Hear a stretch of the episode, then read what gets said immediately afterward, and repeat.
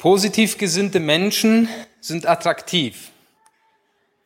Mit ihrer Ausstrahlung können sie andere Menschen beeinflussen, ja, anstecken, Mut machen. Sie können dazu führen, dass andere Menschen gewisse Entscheidungen treffen im Leben. Positiv gesinnte Menschen sind, ja, eine Freude für viele. Auch revolutionäre Menschen scharen Menschen um sich. Sie wecken in ihnen eine Hoffnung auf bessere Zeiten.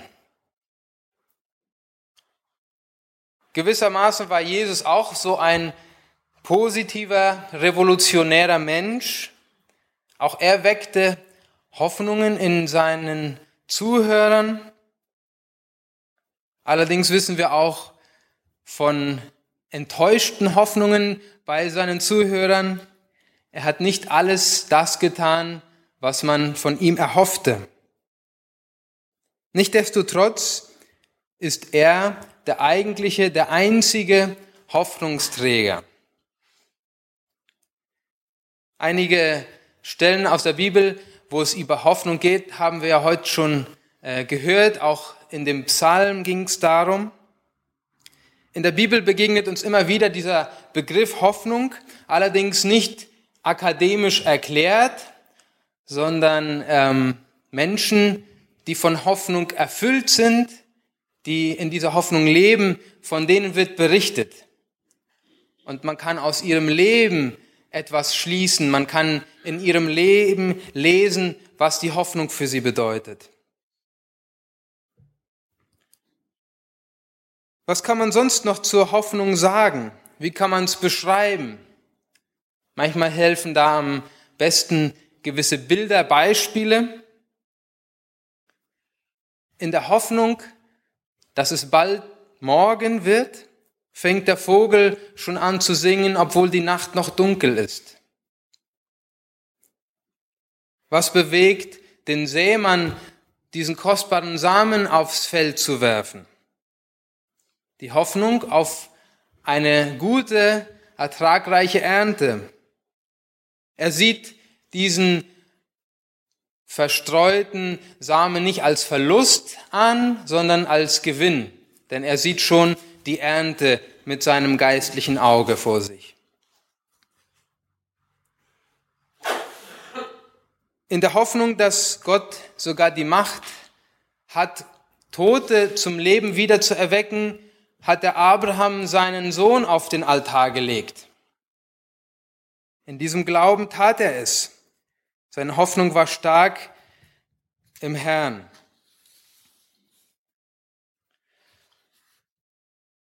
Von Hoffnung erfüllt, dass Gott auch die schlimmsten Situationen zum Guten wenden kann, konnten Paulus und Silas im Gefängnis sich dazu durchdringen, auch Loblieder zu singen. Wussten die beiden, dass Gott eingreifen würde? Es steht nichts im Text geschrieben. Aber sie konnten sich irgendwie dazu durchdringen ähm, und ringen, dass sie einfach in dieser Nacht auf kalten Steinen sitzend und die Füße in den äh, Klötzen gefesselt, fingen sie an, Gott zu loben. So laut, dass sogar in der Nachbarzelle es gehört wurde. Wenn ich an mich denke, dann lassen mich manchmal schon die kleinsten Probleme und Schwierigkeiten verstummen. An Loben und an Danken kommt mir dann nicht so schnell etwas in den Sinn. Was bewegte Paulus in schwierigen Zeiten standhaft zu bleiben? Er schreibt über sich selbst, möchte aber die Römer Mut machen und schreibt ihnen, ich bin überzeugt, die zukünftige Herrlichkeit, die Gott für uns bereithält, ist so groß, dass alles, was wir jetzt leiden müssen, in gar keinem Verhältnis dazu steht.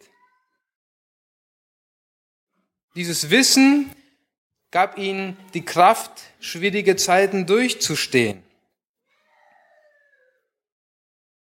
Was bewegt auch uns Jünger und Jüngerinnen von Jesus festzubleiben? Es ist genau diese Hoffnung, dass Gott alles gut machen wird und dass wir wissen, dass Jesus jeden Tag bei uns ist. Hierzu möchte ich, muss, muss ich aber unbedingt auch sagen, dass Hoffnung viel mehr ist als ein Gefühl, als ein Empfinden, was wir an einem gewissen, zu einer gewissen Zeit vielleicht haben oder auch nicht haben. Bei Menschen, die Gott nicht können, kennen, nicht mit Gott leben, da verlischt die Hoffnung bei ihrem Tod. Die Hoffnung der Christen aber geht viel weiter als das. Und diese Hoffnung hilft uns, ja, unseren Blick auf das Ziel zu fixieren. Wir hoffen fest darauf, dass sich erfüllen wird, was Gott in seinem Wort verheißt. Es ist also mehr als ein Gefühl. Es ist viel mehr als einfach nur immer fröhlich zu sein. Ich glaube nicht, dass Menschen, die Hoffnung auf Gott haben, immer nur lächeln müssen und ständig lachen müssen, müssen oder irgendwelche Partylaune verbreiten müssen. Wir können nicht erwarten, dass ein trauernder Mensch plötzlich anfängt zu lachen. Wir möchten auch niemanden auffordern, seine Zweifel oder Bedenken einfach neben sich zu lassen, irgendwie zu verdrängen und sich eine fromme Maske aufzusetzen. Darum geht es keinesfalls. Wir Menschen haben ja auch nicht so einen, einen Knopf, einen Schalter, wo wir einfach Hoffnung an- oder ausschalten können, wo wir so unsere Gefühle beeinflussen können, dass wir, ja, dass, dass die Situation uns nicht überhand nimmt. Andererseits können wir uns aber auch bewusst dafür entscheiden, uns nicht von den Umständen verstummen zu lassen. Ja, Hoffnung ist wie so ein Seil, das die Gegenwart mit der Zukunft verbindet. Wer keine Hoffnung auf das Kommende hat, wird im Heute von der Flut der Sorgen überschwemmt werden. Im Hebräer lesen wir dazu sehr passend, unsere Hoffnung ist für uns ein sicherer und fester Anker. Diese Zuversicht lässt uns aufblicken zu Gott und zu seinen Zusagen. Dieses wird unser Verhalten, unser Denken dann auch verändern. Und ich bin mir sicher, dass wenn das so passiert, auch diese Hoffnung sich nicht geheim halten lassen wird. Wir werden es irgendwie zum Ausdruck bringen, sei es in Worten oder in Taten.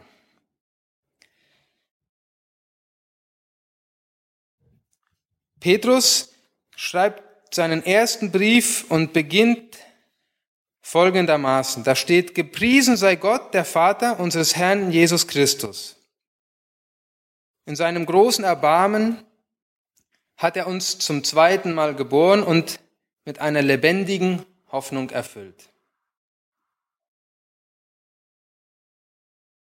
Und etwas später schreibt er dann, seid immer bereit, Rede und Antwort zu stehen, wenn jemand fragt, warum ihr so von Hoffnung erfüllt seid.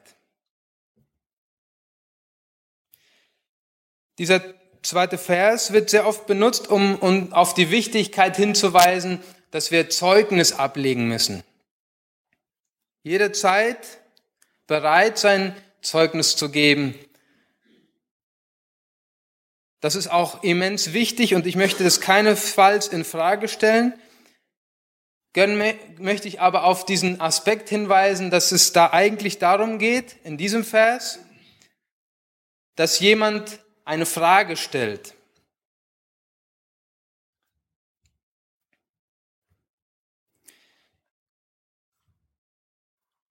Das Ganze basiert darauf, dass jemand eine Frage stellt. Wir sollen bereit sein, Rede und Antwort zu stehen, denen, die nach unserer Hoffnung fragen. Es ist nämlich ein großer Unterschied, so verschieden wie nass und trocken, wenn eine Person auf mich zukommt und neugierig ist und unbedingt etwas von mir wissen möchte, als eine Person, die mir vielleicht einfach nur aus Höflichkeit zuhört. Jemand, der eine Frage stellt, möchte wissen, möchte eine Antwort bekommen. Im ersten Petrusbrief, in diesem Brief, äh, wenn wir es näher betrachten, sehen wir schnell, dass es thematisch sehr stark darum geht, dieses Interesse, diese Neugier bei den Menschen zu wecken, damit sie Fragen stellen. Es geht um einen Lebensstil. Direkt vor dieser Aufforderung, alle Zeit bereit zu sein, Rede und Antwort zu stehen über die Hoffnung, die uns erfüllt, steht, dass wir Christus in unserem Herzen heiligen sollen. Haltet ihn heilig in euren Herzen. Das heißt, wir werden aufgefordert, einen Lebensstil zu praktizieren, der unseren Herrn heiligt, ihn verherrlicht. Es wird gesagt, dass wir ja uns den Lebensstil Jesu aneignen sollen, ihn verkörpern sollen. Womit sonst könnten wir ihn noch mehr ehren? Ein Lebensstil, welches andere Menschen staunen lassen soll. Ich möchte hier keinen Druck aufbauen. Es geht hier gar nicht um Riesenaktionen, die wir tun sollen. Petrus spricht hier von Situationen im Alltag. Er spricht die Sklaven an, heute vielleicht die Angestellten. Der Sklave, der Christ wurde, sollte nun seinen Herrn umso treuer dienen. Die Ehefrau sollte ihre Freiheit in Christus jetzt nicht dazu missbrauchen, sich von ihrem Mann zu trennen, sondern mit ihrem Leben ein Zeichen setzen, ihren Mann dadurch ein Vorbild zu sein und so weiter. In einem Buch habe ich folgendes Zitat gefunden. Wenn ein Mensch beginnt, Lebensthemen wie Geld, Macht, Sex, Zeit und Ewigkeit unter Gottes Herrschaft zu stellen, dann wird er jemand sein, der im 21. Jahrhundert Fragen bei seinen Mitmenschen auslösen wird. Und ich hoffe, dass in diesen Momenten, wo Fragen auf uns zukommen, dann auch der Mut vorhanden ist, dazu zu stehen, warum wir es so machen. Unsere Taten benötigen nämlich auch eine Übersetzung, die für unsere Mitmenschen verständlich ist. Es gibt viele Menschen, die irgendwann irgendwas Gutes tun, aus unterschiedlichen Gründen.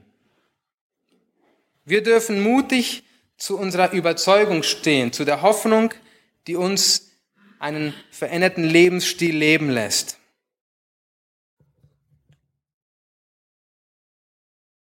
Auch noch eine dritte Sache fällt mir bei diesem Vers von Petrus auf. Die Christen werden als kollektiv angesprochen. Vielleicht ist das jetzt ein bisschen merkwürdig, warum ich das erwähne. Alle Briefe, die an Gemeinden oder an Christen geschrieben sind, sind ja im Plural gehalten. Aber ich denke, diese Aufforderung ist, es ist wichtig, diese Aufforderung nicht individualistisch zu verstehen. Es geht nicht darum, dass jeder Einzelne für sich irgendwie Gutes tut und vielleicht auch noch was dazu sagt. Das auch. Aber der Lebensstil, von dem hier die Rede ist, soll die Mitglieder der christlichen Gemeinde charakterisieren. Es soll das Markenzeichen der Nachfolger Jesu sein. Kleine Gemeinschaften unter dem Willen Gottes, die durch Liebe und Selbstlosigkeit und Barmherzigkeit charakterisiert werden. Solche Gemeinschaften lösen Fragen beim Mitmenschen auf. Vielleicht auch Stirnrunzeln, aber auch Neugier. Ich denke, wir könnten alle Beispiele nennen, wo wir das schon erlebt haben, wo wir in eine Gemeinschaft kamen oder vielleicht selbst Teil dieser Gemeinschaft bin, sind, in denen das passiert. Alltagssituationen, nicht unbedingt hier im Kirchengebäude, wo wir erfahren, dass diese Hoffnung Menschen dazu anregt, anders als die Gesellschaft zu handeln und sich anders zu entscheiden, sich für andere zu entscheiden. Stellt euch einfach mal vor, wie es damals gewesen sein muss, wenn nicht ein Sklave, sondern zehn oder hundert Sklaven ihren Herrn auf einmal treuer dienten als alle anderen. Das hat für Aufsehen. Das war, ihr versteht, was ich meine.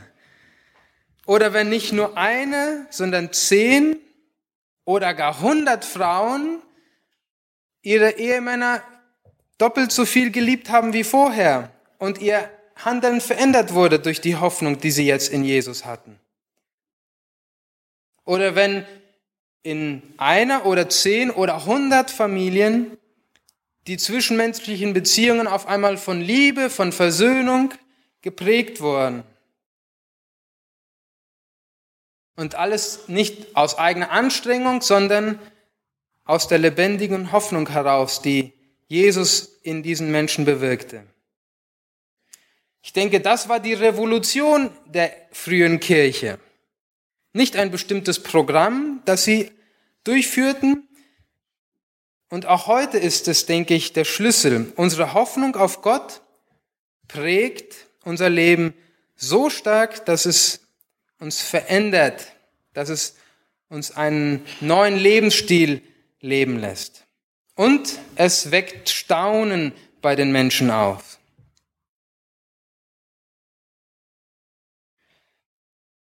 Gern möchte ich mit einigen Bildern schließen.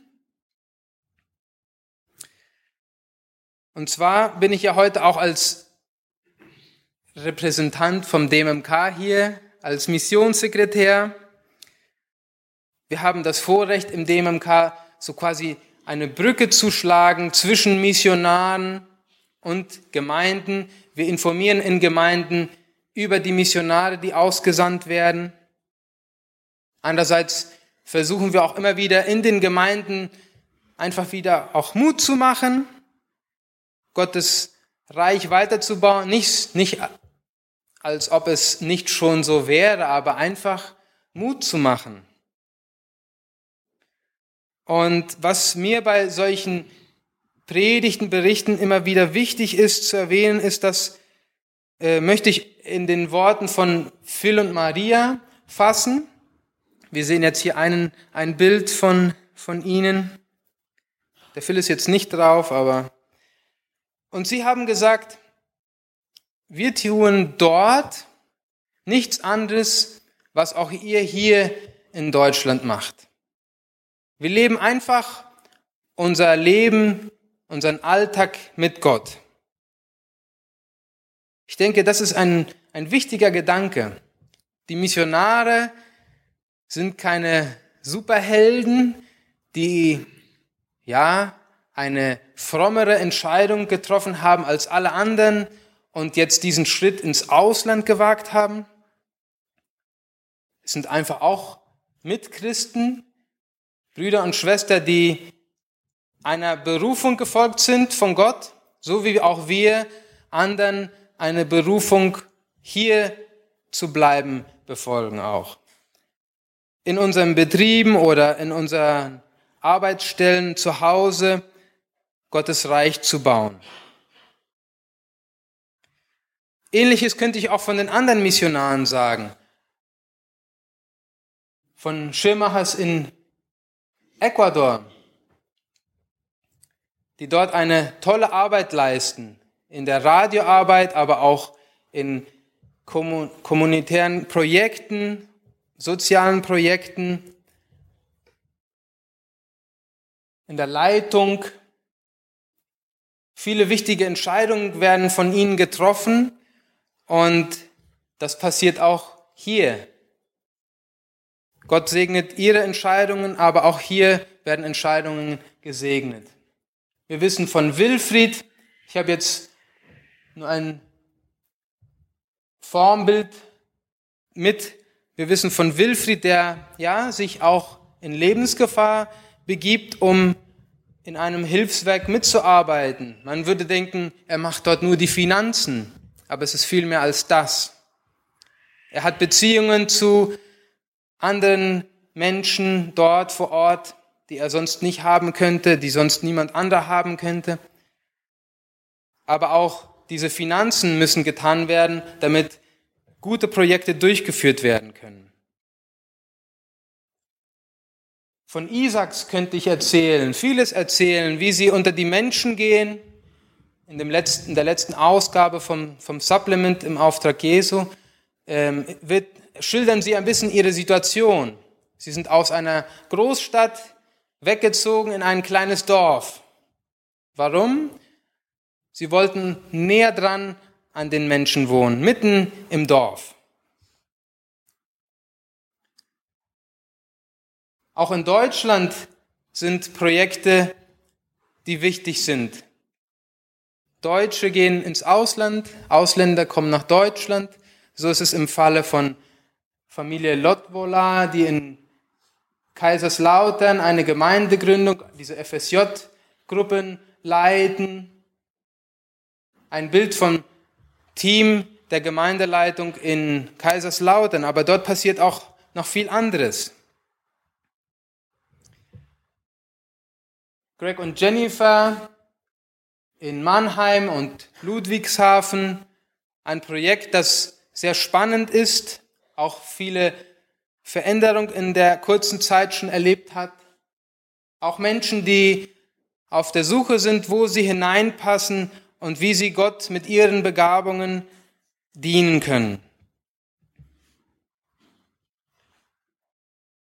Ehepaar Cleaver sind jetzt schon ein Jahr in Niedergörsdorf.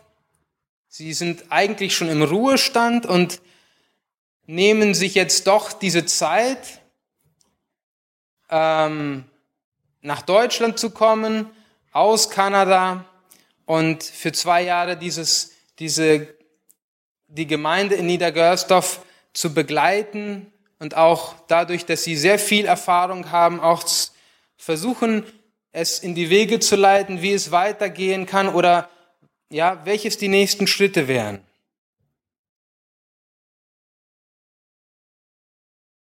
Familie Stutzmann, das aktuelle Bild mit dem dritten Kind habe ich leider nicht, sind momentan auf Heimataufenthalt und ähm, möchten aber auch wieder zurückkommen nach Deutschland, weil sie ihre Berufung hier in Deutschland in der Gemeindegründung sehen.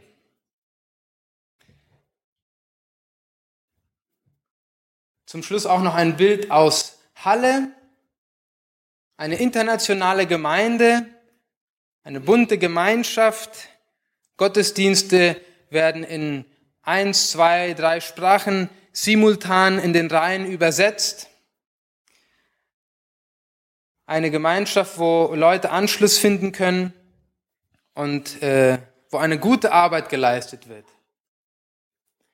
Alle diese Missionare hinterlassen Hoffnungsspuren in der Umgebung, in der sie sich befinden.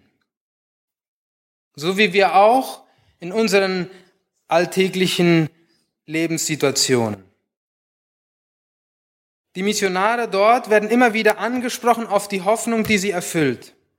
Wie auch wir angesprochen werden, von unserer Hoffnung zu erzählen. Durch Jesus haben wir eine lebendige Hoffnung. Er hat uns zum wahren Leben befreit.